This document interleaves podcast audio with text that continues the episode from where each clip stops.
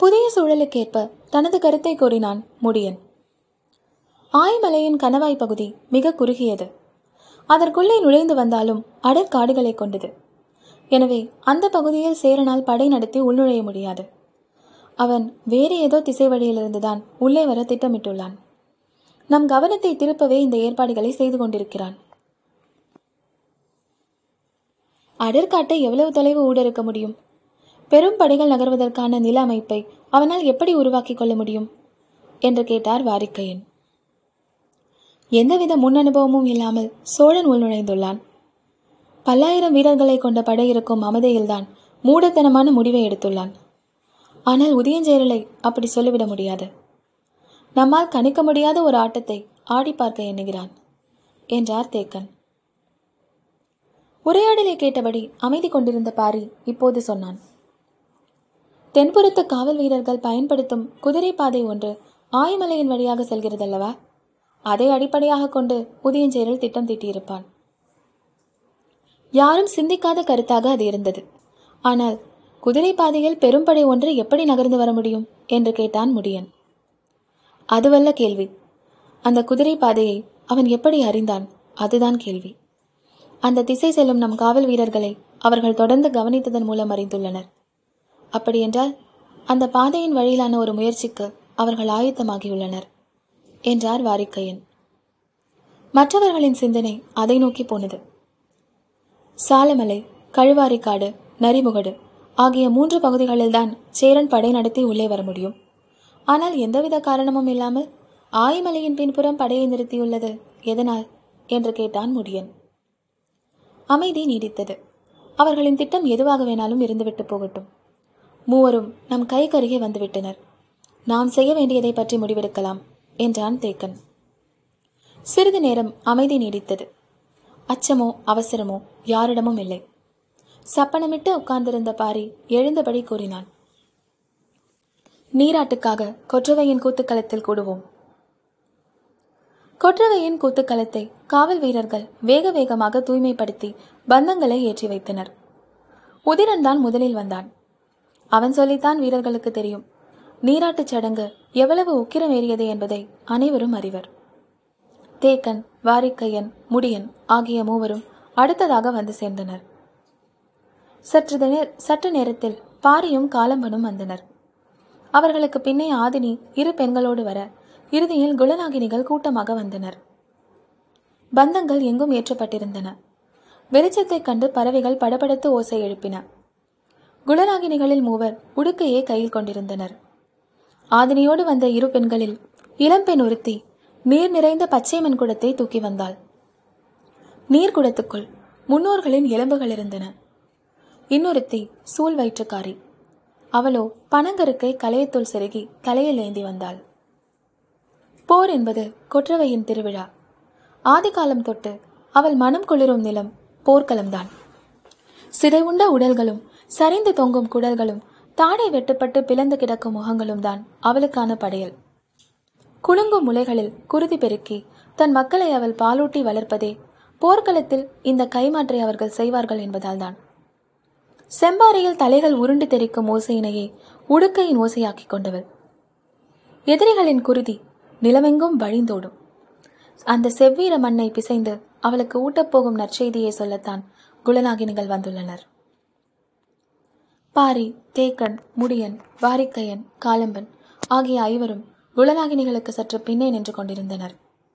அவர்களை விட்டு விலகி மற்ற வீரர்களோடு நின்று கொண்டிருந்தான் உதிரன். போரை தொடக்க ஆயத்த நிலையில் உள்ள சேரன். படை நடத்தி பரம்புக்குள்ளே வந்துள்ள சோழன். பரம்பின் எல்லையில் படையை நிலை கொள்ள செய்யும் பாண்டியன். இப்படி மூன்று பேரும் எதிரிகள் சூழ்ந்த நிலையில் நமது தாக்குதலை தொடங்க பாரி சொல்லப் போகும் உத்தரவென்ன யார் யார் எந்த திசையில் களம் புக வேண்டும்? பரம்பின் தலைவன் சொல்லப் போகும் ஆணை என்ன? என்பதை அறிய உதிரனின் மனம் துடித்துக் கொண்டிருந்தது. கூட்டத்தின் ஓசையையும் பந்தங்களின் வெளிச்சத்தையும் கண்டு தேவவாக்கு விலங்கு குரல் எழுப்பி அவர்களுக்கான உத்தரவை கொடுத்தது. குலநாகினிகளும் ஆதனியும் சடங்குகளை வேகப்படுத்தினர். பனை ஓலை கூடையில் கனிகளையும் இதர பொருள்களையும் கொண்டு வந்த குலநாகினி ஒருத்தி அவற்றை எடுத்து கீழே வைக்கத் தொடங்கினாள்.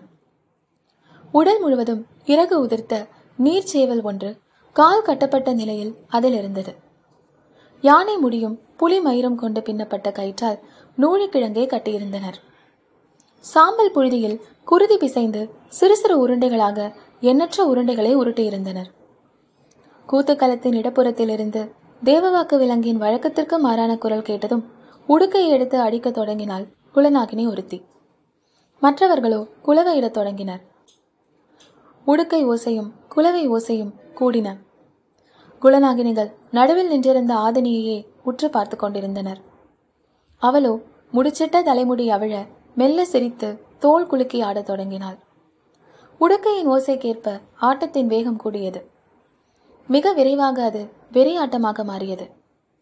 நள்ளிரவில் உடலெல்லாம் கொதிப்புற்று துடிக்க ஆதினியின் ஆட்டம் குலநாகினிகளையே நடுக்குற செய்வதாக இருந்தது.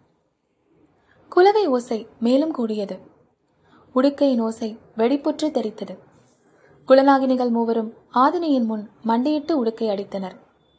அவர்களின் கண்களில் நீர் தாரை தாரையாக இறங்கிக் கொண்டிருந்தது. ஆதினியின் ஆவேசம் மேலும் கூடத் தொடங்கியது. உடுக்கையின் ஒளி நரம்புகளை முறுக்கி சுழற்றியது. மற்ற குலநாகினிகள் அவளின் தோள்களை பிடித்து அமுக்கி உட்கார வைக்க முயன்றனர். குலவை ஓசைக்கேற்ப குணநாகினிகளின் சடங்கு தீவிரமடைந்திருந்தது. பற்களை நரநரவென கடித்தபடி பிடித்திருப்போரை உலுக்கி எடுத்தாள் ஆதினி. நெருங்க முடியா பரம்பின் தலைவியை குலநாகினிகள் மொத்தமாக இணைந்து தோள்களை பிடித்து அழுத்தினர். உடுக்கையின் ஒளியும் குலவை ஓசையும் பறவைகளின் கத்தல்களும் இணைய கூத்துக்களம் உருமாறிக் கொண்டிருந்த பொழுது பெரும் குரலெடுத்து ஆதினி கத்தினாள். அதுவரை சாய்ந்து கிடந்த நீர்ச்சேவல் எழுந்து நின்று தலை சிலுப்பி கூவியது. அதை கண்டவுடன் பாய்ந்து சென்ற மூத்த குலநாகினி இறகு உதிர்த்த நீர் சேவலை எடுத்து ஆவேசமாக கத்தியபடி அதன் தலையை முறுக்கி அத்தெடுத்தாள். குலவை ஓசை உச்சிக்கு சென்றது. வலக்கையில் இருந்த நீர் சேவலின் தலையை இடப்புறமாகவும் இடக்கையில் இருந்த நீர் சேவலின் உடலை வலப்புறமாகவும் வீசி எறிந்தாள். குலவை ஓசையும் உடுக்கையின் ஓசையும் காட்டை மிரட்டின. மற்ற குலநாகினிகள் நூழிக்கிழங்கையும் குருதி உருண்டைகளையும் எல்லா திசைகளிலும் வீசி எறிந்தனர். குலவை ஒளியோடு தேவவாக்கு விலங்கின் ஒளியும் இணைந்து இருளை உலுக்கின. இளம்பெண் சுமந்து வந்த பச்சைமண் குடத்த நீரை அமர்ந்திருந்த ஆதினியின் தலையில் ஊற்றினர். முன்னோர்களின் எலும்புகள் மேலெங்கும் நழுவி இறங்கின. இறங்கும் எலும்பை இரு கைகளிலும் ஏந்தினாள் ஆதினி. ஆயிரம் அணங்குகள் காடெங்கும் இருந்து இறங்கி வந்து ஆதினிக்குள் அடங்க எண்ணிலடங்கா முன்னோர்களின் விழா எலும்பை இரு கைகளிலும் ஏந்தினாள் ஆதினி.